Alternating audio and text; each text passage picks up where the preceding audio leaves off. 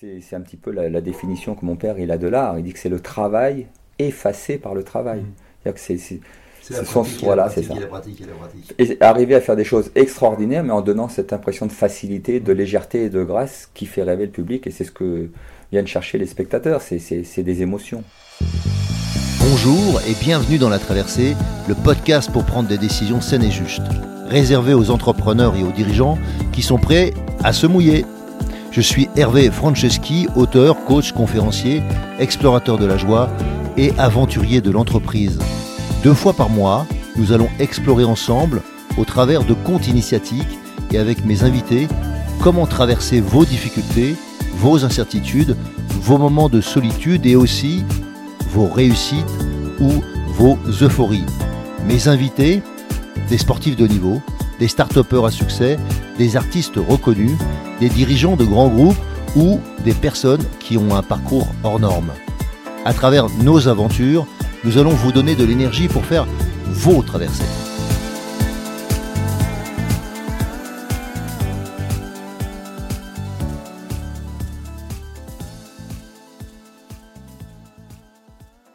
Salut Stéphane, donc je suis très heureux de t'accueillir. Je suis en compagnie de Stéphane Gruss dans la traversée. Alors Stéphane, euh, je ne vais pas te présenter parce que je pense que je préférais qu'on discute plutôt qu'il y ait une présentation formelle. Mais par contre, 50 ans, et ça fait 50 ans que tu es sur une piste potentiellement, et tu m'as dit à 8 ans j'ai commencé déjà. Moi j'ai trouvé que c'était euh, une trajectoire de vie assez exceptionnelle, et je voulais que tu m'en dises un peu plus sur qu'est-ce qui fait qu'on fait 50 ans ce métier bah, Ce qui fait qu'on continue, c'est la passion.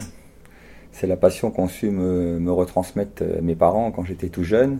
Et c'est vrai que bah, souvent on me pose la question, bah, vous avez jamais eu envie de faire autre chose? Bah, Imaginez-vous gamin grandir, dans, cet univers euh, incroyable, avec des animaux, avec des chevaux, avec toute une famille d'artistes qui se produisent sur la piste et qui, qui font rêver les spectateurs. Vous côtoyez des musiciens, donc... Euh, euh, oui, la fibre artistique, elle se développe très très tôt et, mes parents ont fait en sorte que de me donner le goût, voilà, de, l'effort, le goût d'apprendre des choses, le, goût de, de, parce qu'au cirque, il faut tout donner avant de recevoir. Hein. C'est un peu les valeurs que, m'ont transmis mes parents.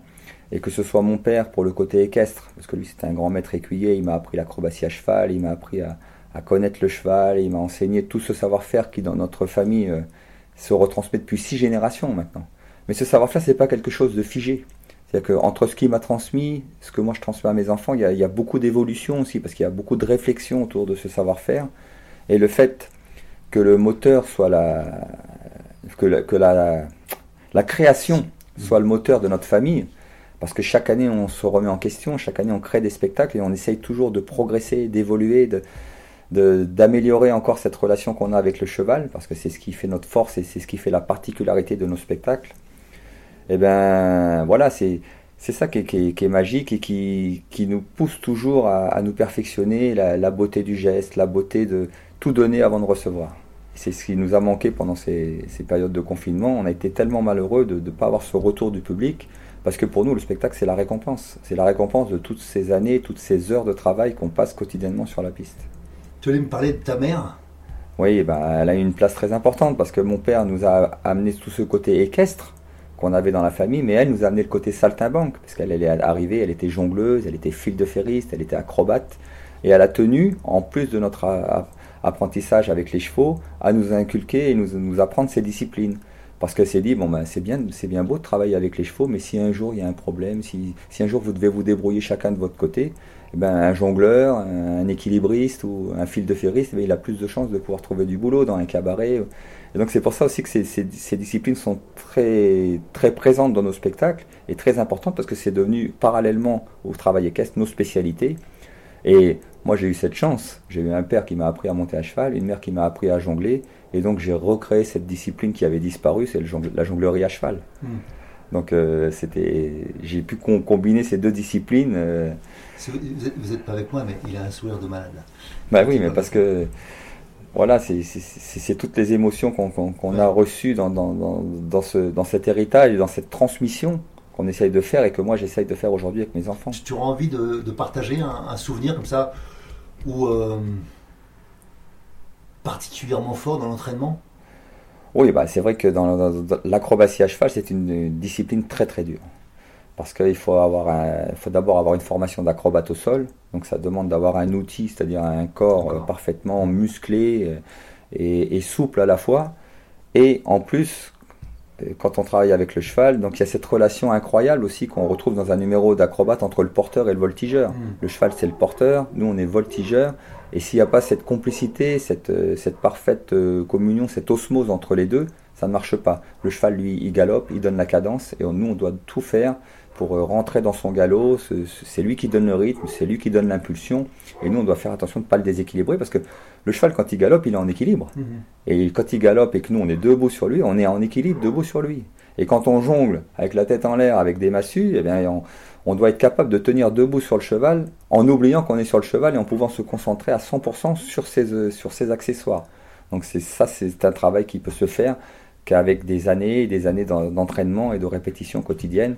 Mais en même temps, après, c'est un petit peu la, définition que mon père il a de l'art. Il dit que c'est le travail effacé par le travail. Mmh. C'est la pratique, voilà, c'est ça. Et, arriver à faire des choses extraordinaires, mais en donnant cette impression de facilité, de légèreté et de grâce qui fait rêver le public. Et c'est ce que viennent chercher les spectateurs. C'est des émotions. C'est pas seulement de la performance. C'est la différence entre nous et le sport. C'est que voilà, il n'y a pas seulement l'exploit, il y a aussi euh, comment mettre en scène cet exploit pour qu'il soit encore plus, euh, pour toucher encore plus les gens, avec la musique, avec la mise en scène, avec les éclairages, etc.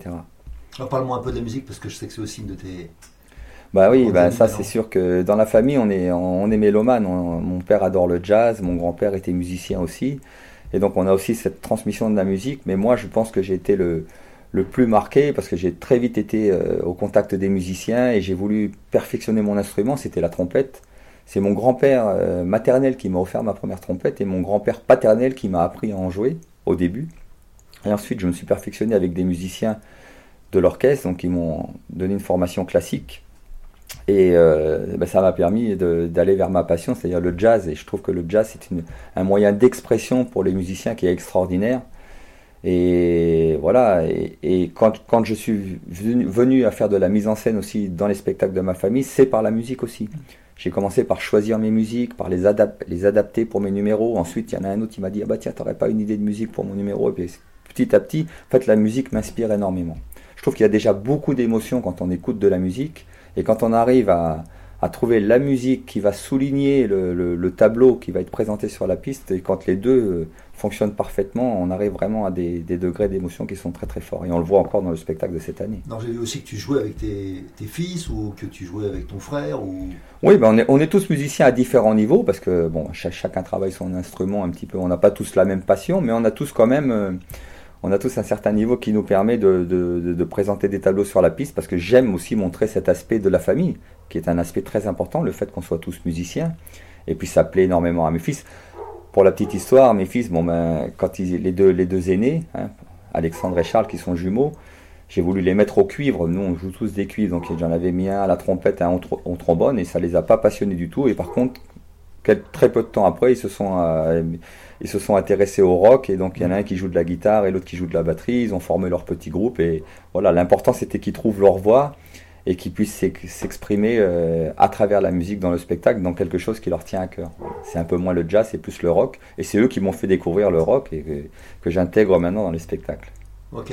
Et je, reviens sur ce que tu me disais tout à l'heure sur la famille, six générations, c'est quand même énorme. des fois, ça pourrait peut-être peser euh, c'est vrai qu'il y, a une certaine responsabilité dans, cet héritage qu'on veut, veut continuer de, faire évoluer et surtout de, faire continuer à exister tout simplement, hein, parce que rien n'est acquis. C'est pas parce qu'on est là depuis six générations que ça va continuer éternellement. Si on est là, c'est parce qu'on continue à se battre, parce qu'on continue à travailler, parce qu'on continue à se perfectionner. On veut que nos spectacles euh, soient vraiment exceptionnels et surtout depuis quelques années avec euh, mon frère et ma sœur. Donc on est la cinquième génération. On a repris les rênes de l'entreprise qui a été dirigée par mon père pendant des années.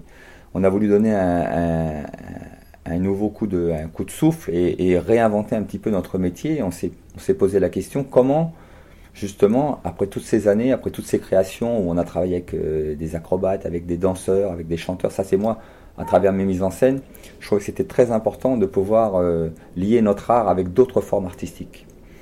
Et donc, euh, dans tous les thèmes de spectacle qu'on a choisis, parce que chaque année le spectacle a un thème, on a travaillé donc avec euh, une année avec des danseurs, une année avec des acrobates gymnastes, une année avec des chanteurs. euh. et donc, j'essaye vraiment de, de, de mettre tous les arts sur, la, contribution. sur, sur la piste, voilà. Mais on a travaillé aussi avec la compagnie des Farfadets, qui est une, une compagnie d'artistes aériens. On a créé quatre magnifiques, enfin on a créé deux spectacles qu'on a présentés pendant deux saisons de suite.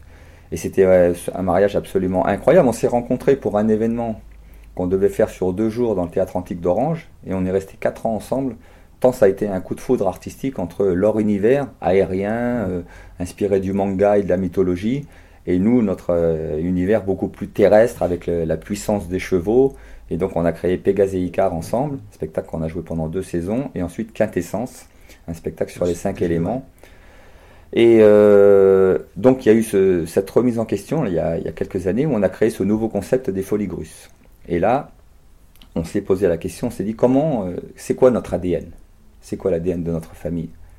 Eh ben, C'est le savoir-faire équestre, à travers euh, ces trois disciplines que l'on est capable de présenter et de faire tout un spectacle avec nos chevaux, le travail en liberté, l'acrobatie à cheval et le travail de haute école.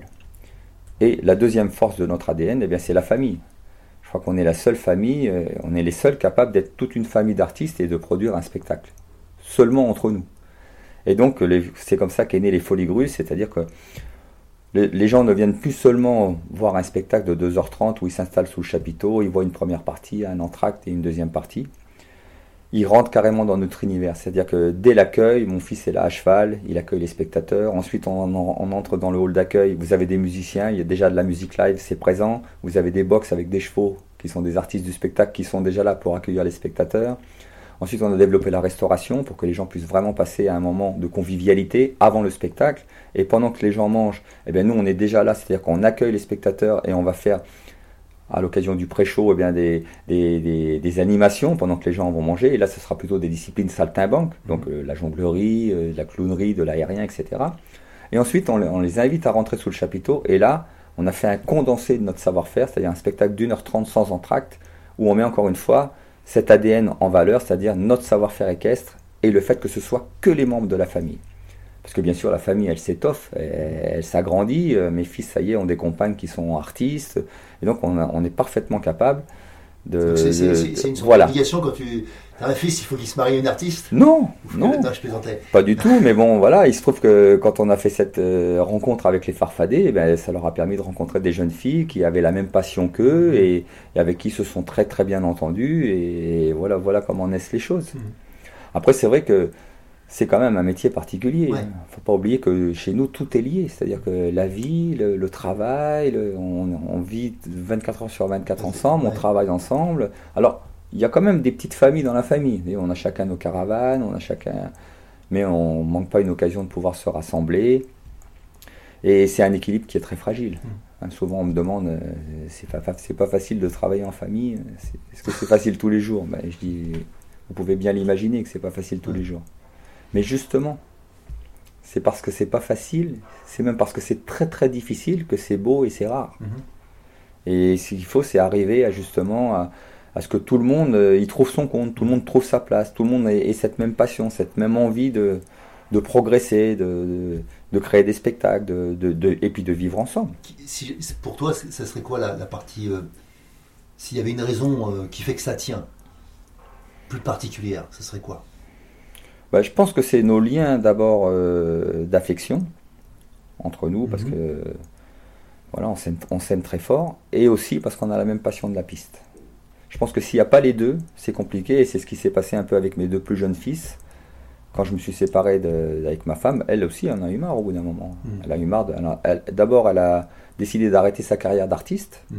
Donc elle s'est retrouvée à faire la partie la moins agréable de notre métier, parce que tout ce qu'on vit au quotidien, il y a des choses qui ne sont pas faciles.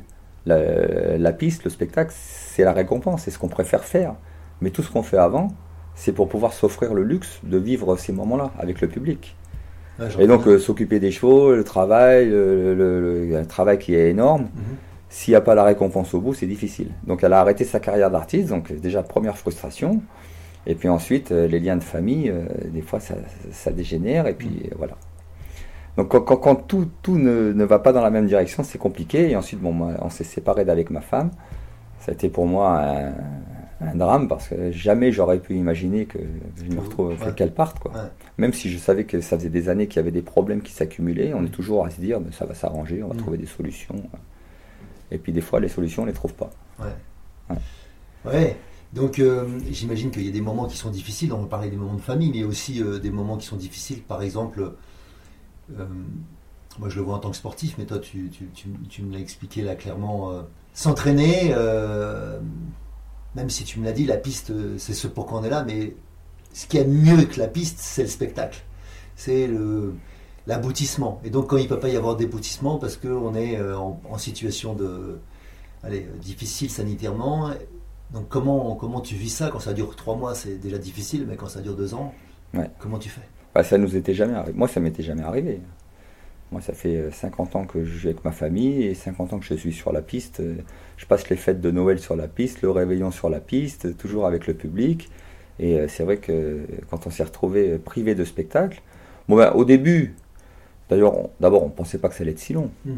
Donc, euh, on a dit on va en profiter pour faire des choses qu'on n'a pas le temps de faire. Donc, on s'est beaucoup occupé de notre communication. On a fait des séances photos avec les chevaux pour avoir de la matière. On a fait, on a, on a- ça nous a permis aussi de réfléchir un petit peu sur nos projets d'avenir, etc.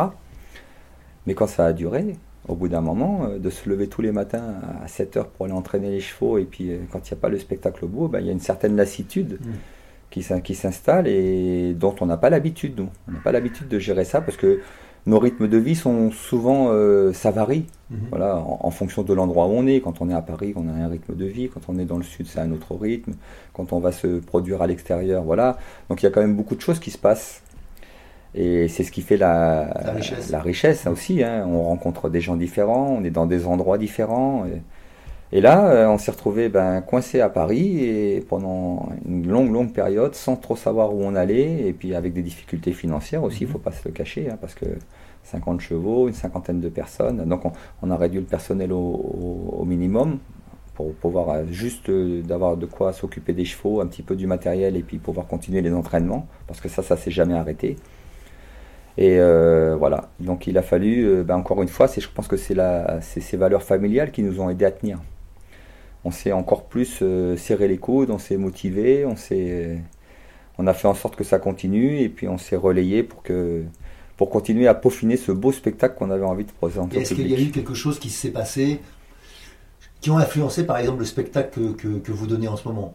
Tu vois, du jeu- pendant cette période, peut-être ça, comme tu l'as dit, on a des fois du temps, le fait qu'on mette les choses un peu en jachère par moment, bah, t'autorise à peut-être à revoir un- une partie complète de quelque chose que tu n'aurais pas faite euh, ou, de, ou d'avoir une autre idée que tu vas mettre Oui, en c'est, œuvre. c'est sûr que ça nous a laissé un peu plus de temps pour peaufiner les choses, pour rentrer dans les détails, parce que c'est vrai qu'on était dans un rythme quand même qui était très soutenu, d'une création par an.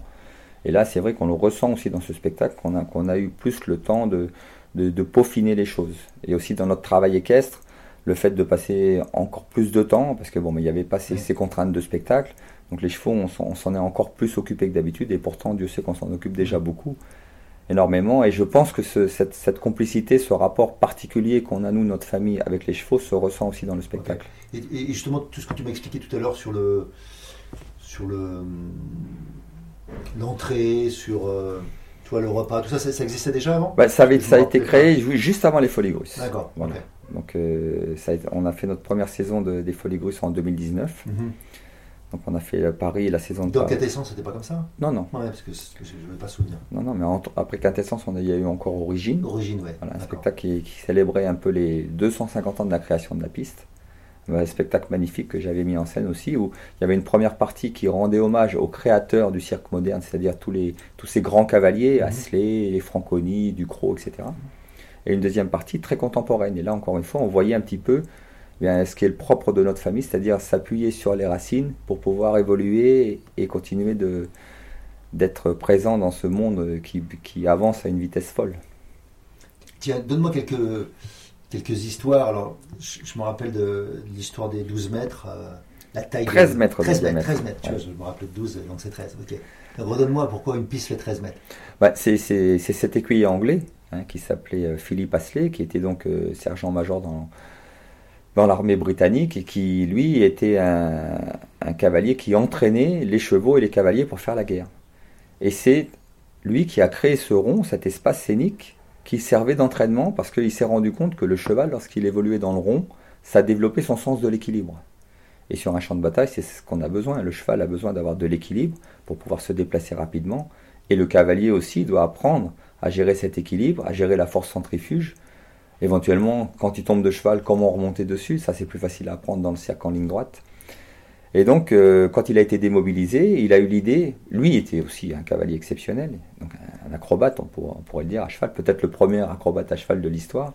Il a eu l'idée eh bien, de, conserver cet espace scénique et de, il l'a il installé dans, un, dans une prairie, dans un champ abandonné euh, en banlieue de Londres, et il a créé son premier spectacle équestre, où il montrait un petit peu ses prouesses euh, de, de cavalier. Les 13 mètres, tu te rappelles? Mais oui, parce qu'en fait, les 13 mètres, ça correspond à la dimension de la chambrière. Mmh.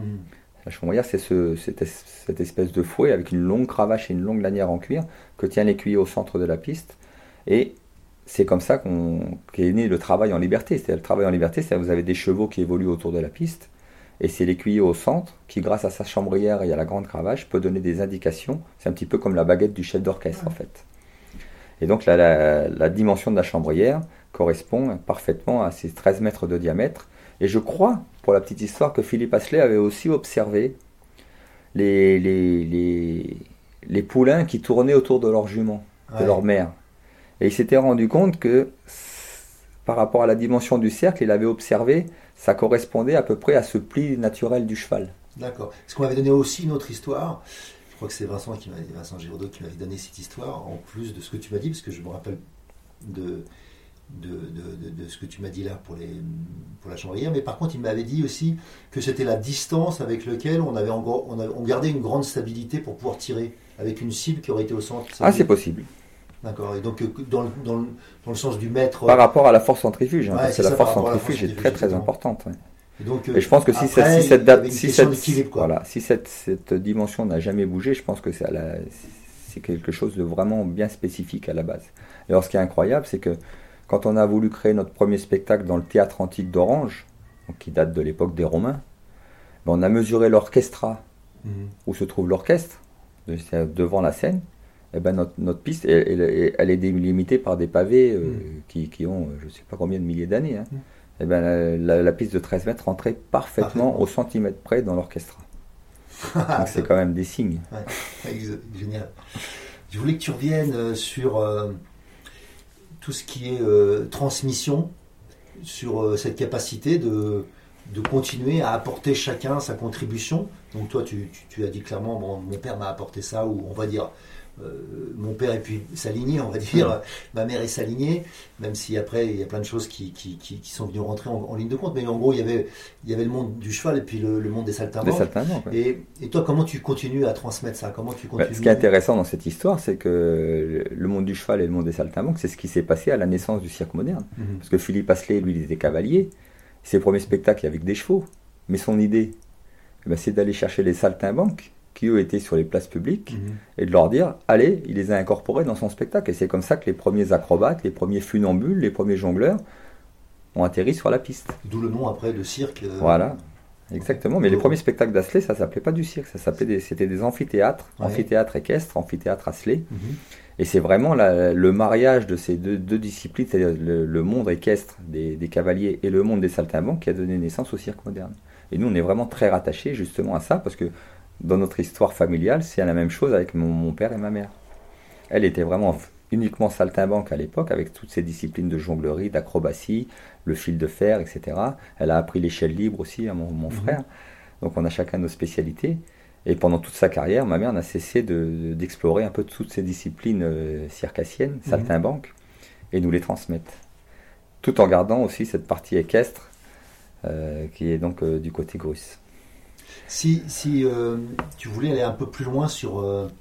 Enfin, je n'aime pas dire le mot conseil, mais si tu avais un. Tu vois, qu'est-ce que la vie, comme ça, en communauté, la vie familiale, la vie aussi. Qu'est-ce que tu veux vraiment transmettre au fond? Tu vois, on parlait de. Il y a ce que j'ai transmis en termes de compétences hein, à mes enfants, mais il y a aussi tout ce que tu as voulu transmettre, les valeurs, euh, quels sont les messages en fait quand tu es un créateur artistique, donc tu as une autre casquette aussi, tu influences fortement le spectacle. Donc en conséquence, qu'est-ce que tu veux transmettre dans, dans ces spectacles qu'on vient voir?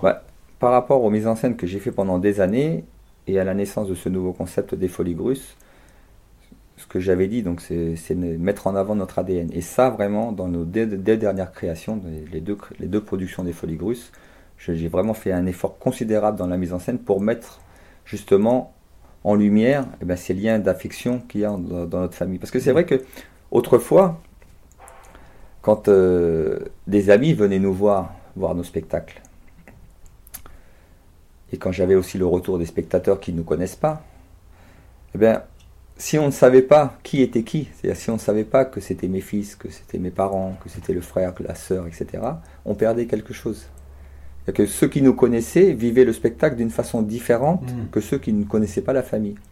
Donc je me suis dit, à moi, en tant que metteur en scène, de mettre en valeur justement ce lien, d'expliquer les liens qui existent entre nous, pour que chaque spectateur, même quelqu'un qui n'a jamais entendu parler de la famille russe, il vient voir le spectacle et il comprend. Il comprend qu'il voit une famille, il comprend qu'il voit cet héritage qui s'est retransmis, il voit que c'est une passion aussi qui se retransmet de génération en génération, qui évolue, c'est moderne, c'est dans l'air du temps, c'est encore actuel. Et c'est ce que j'essaye de faire vraiment dans, dans, mes créations. Et je crois que c'est particulièrement réussi dans, dans ce nouveau spectacle parce que on a le retour des spectateurs, parce que ça fait partie aussi du concept. Nous accueillons les spectateurs à la sortie du spectacle pour échanger avec eux, pour discuter, pour avoir ce, ce retour. Alors des fois les gens me disent bah, c'est pas un petit peu fatigant après chaque spectacle Mais je dis non. Parce que c'est extraordinaire pour les spectateurs, je, crois, je pense, de pouvoir rencontrer les artistes après un spectacle qu'on a apprécié, mais c'est aussi formidable pour nous, parce qu'on a leur retour direct. Mm.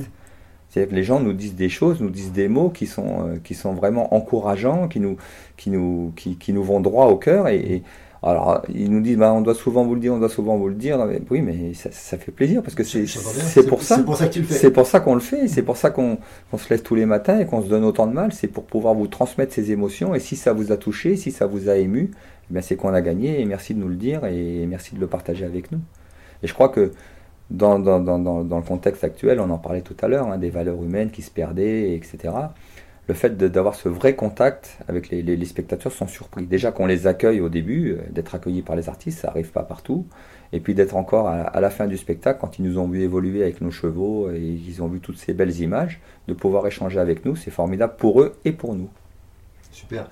Oui, nous parlions juste avant de commencer euh, de, parler de ce qui nous rassemble plutôt que de, de ce qui nous différencie. Même si euh, ce qui nous différencie nous permet des fois de trouver notre place, mais ce qui nous rassemble, c'est aussi ce qui nous fait vivre ensemble, ce qui fait que notre société a, a de la valeur euh, d'une manière communautaire, sinon euh, on, explose, euh, on explose ses repères communautaires. Et, et, donc dans ton cas, évidemment que j'imagine qu'il y a des familles qui viennent, mais il n'y a pas que des familles qui viennent. Mais ça doit être aussi un, symboliquement quelque chose de fort, tu vois, d'une famille qui vient voir une autre famille. Bien sûr. Puis alors, ce qui est très touchant, c'est que, parce que c'est la première, c'est, donc c'est nouveau le concept des folies grosses, mm. c'est que la deuxième année, il y a beaucoup de gens qui nous disent qu'ils nous viennent nous voir depuis des années, c'est-à-dire mm. qu'ils m'ont vu grandir, qu'ils ont vu grandir mes enfants, et ça, c'est, c'est formidable de, de voir qu'il y a cette fidélité aussi et cet attachement de, du public à, nos spectacles, à nos valeurs, à notre famille, et dans les folies grosses, eh bien, on le ressent encore plus.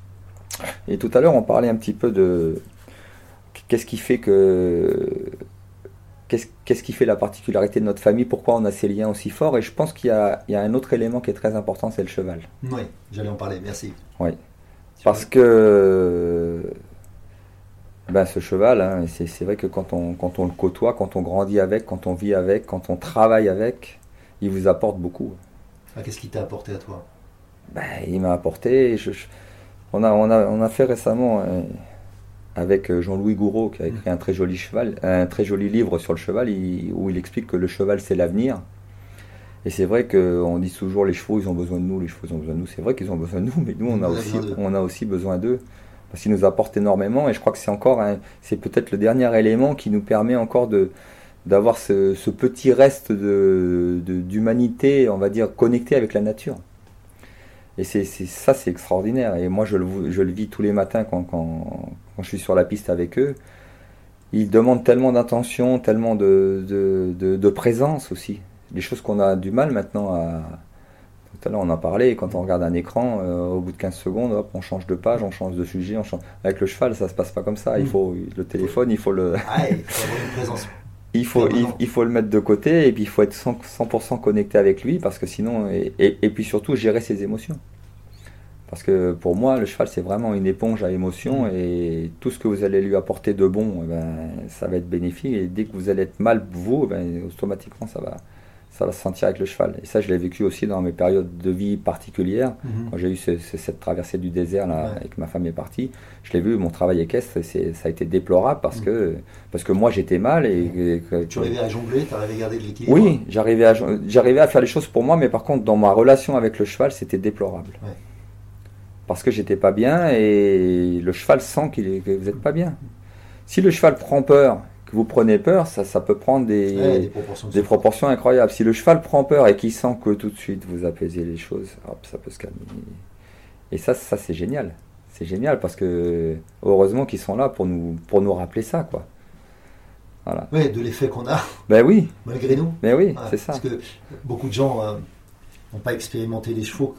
Évidemment, pas autant que toi, mais ça fait quand même longtemps maintenant que je, que je vis et que je travaille avec des chevaux.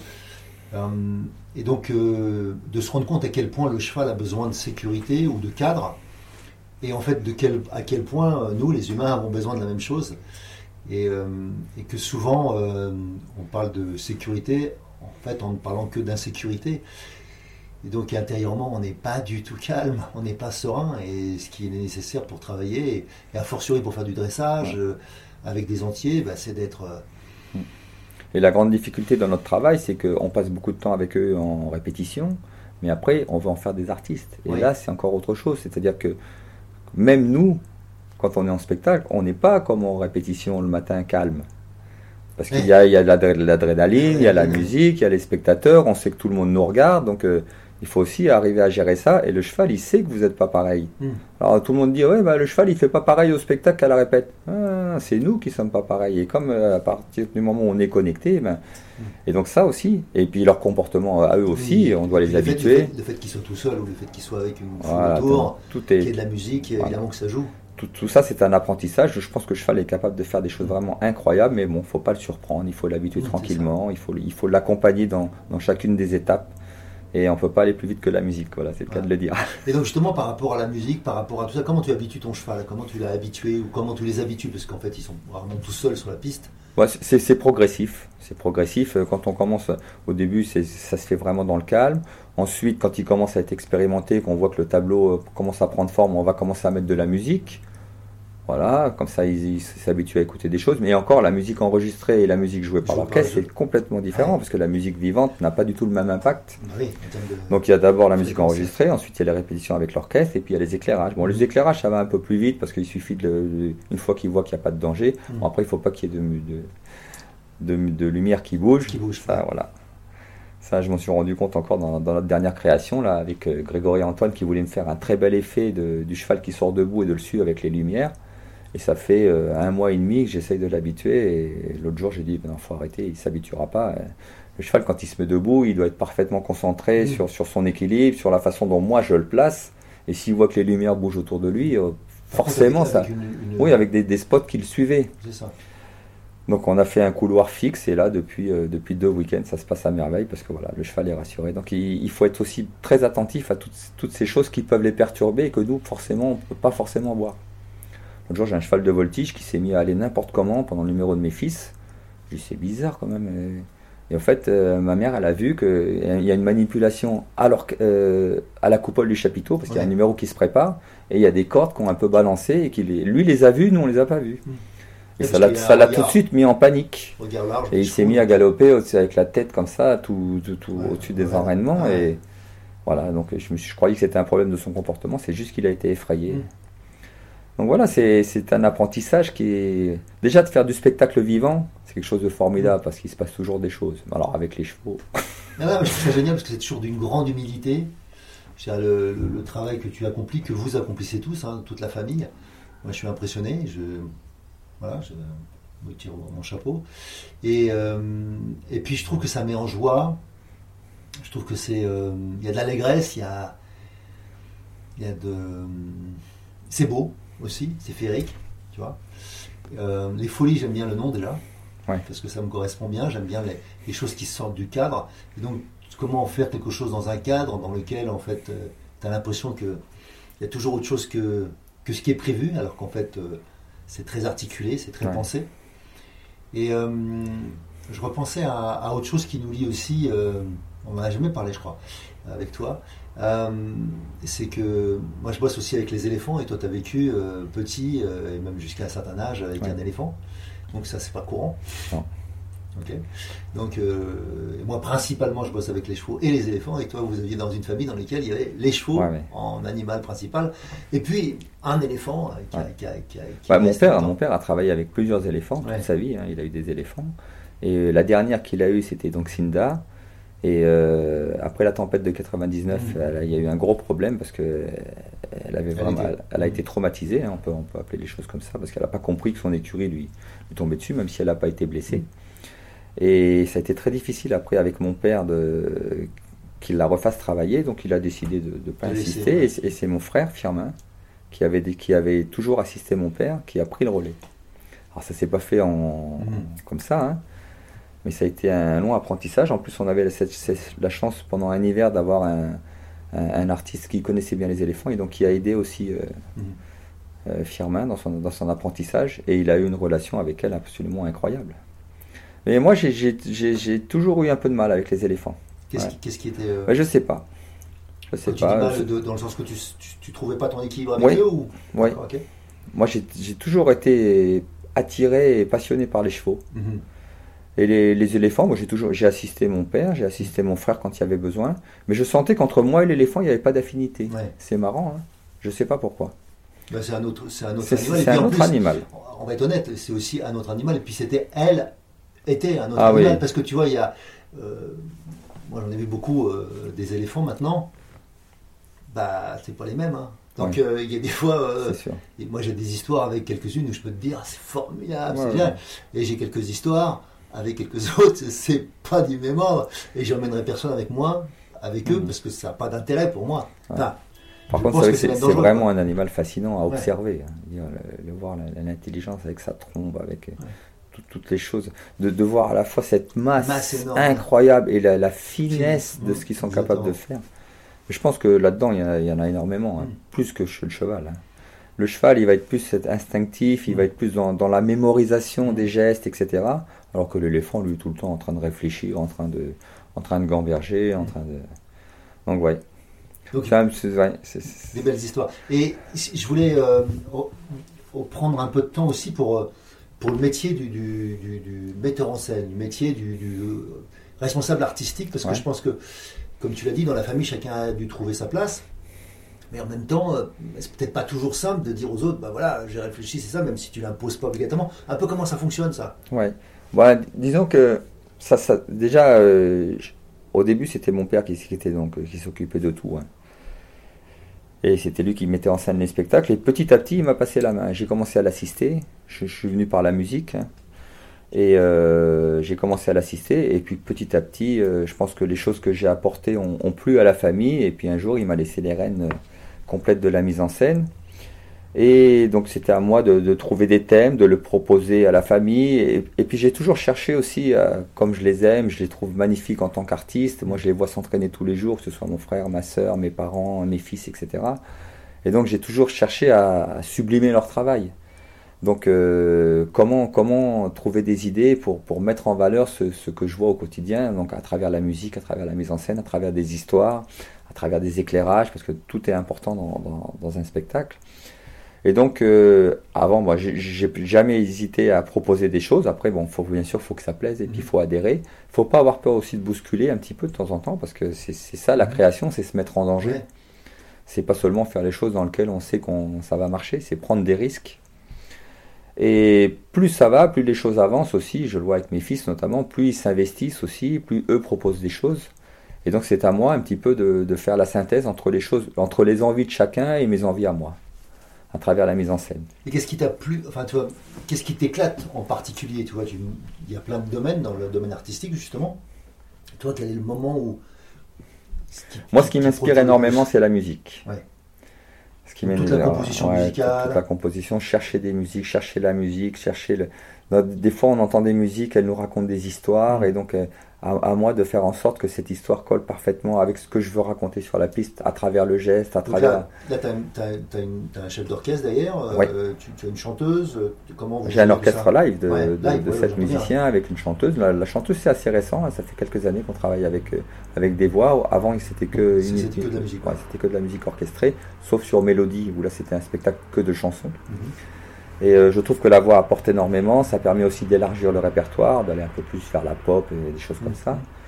Et il faut trouver le juste, équilibre Mhm. aussi entre des choses qu'on propose au spectateur. C'est bien aussi que de temps en temps, il, retrouve des choses qu'il connaît, Qu'il apprécie. Mhm. Donc voilà, c'est un subtil équilibre entre le, le dosage et pouvoir toucher un petit peu à tous les styles. Ça, c'est la force de notre, de notre formation euh, de l'orchestre des Folies Grusses. C'est-à-dire que ce sont des très très bons musiciens qui sont capables de jouer tous les styles de musique. Quand on passe, euh, par exemple, dans le spectacle, on a à un moment donné, euh, elle nous chante une version espagnole de la foule où elle chante en espagnol, on fait Mhm. les rappels avec les chevaux. Ensuite, on va passer à un tableau avec mon père, avec son cheval qui fait la cabriole. Là, je voulais quelque chose de très épuré, donc euh, j'en ai discuté avec le guitariste. Il m'a proposé des magnifiques valses vénézuéliennes Mhm. qui sont très très très difficiles à interpréter à la guitare classique et qui lui euh, est capable de les jouer d'une façon merveilleuse. Donc là, on se retrouve dans quelque chose de très très épuré, très donc mon père seul avec son cheval et puis cette petite guitare magnifique qui joue des valses euh, qui sont à pleurer. Rien que musicalement déjà c'est magnifique. Et ensuite on va faire un numéro, un tableau de finale où on se retrouve avec du hard rock, de- enfin du hard rock symphonique de, de- inspiré du groupe Nightwish. Donc on passe vraiment d'univers, mais ça faut le faire aussi avec beaucoup de subtilité. Ça va ramener les choses parce qu'on peut pas non plus passer du coq à l'âne. euh. Donc c'est ça qui est passionnant dans la mise en scène. C'est plutôt des Ah. chevaux. Mais... Ouais ouais c'est ça.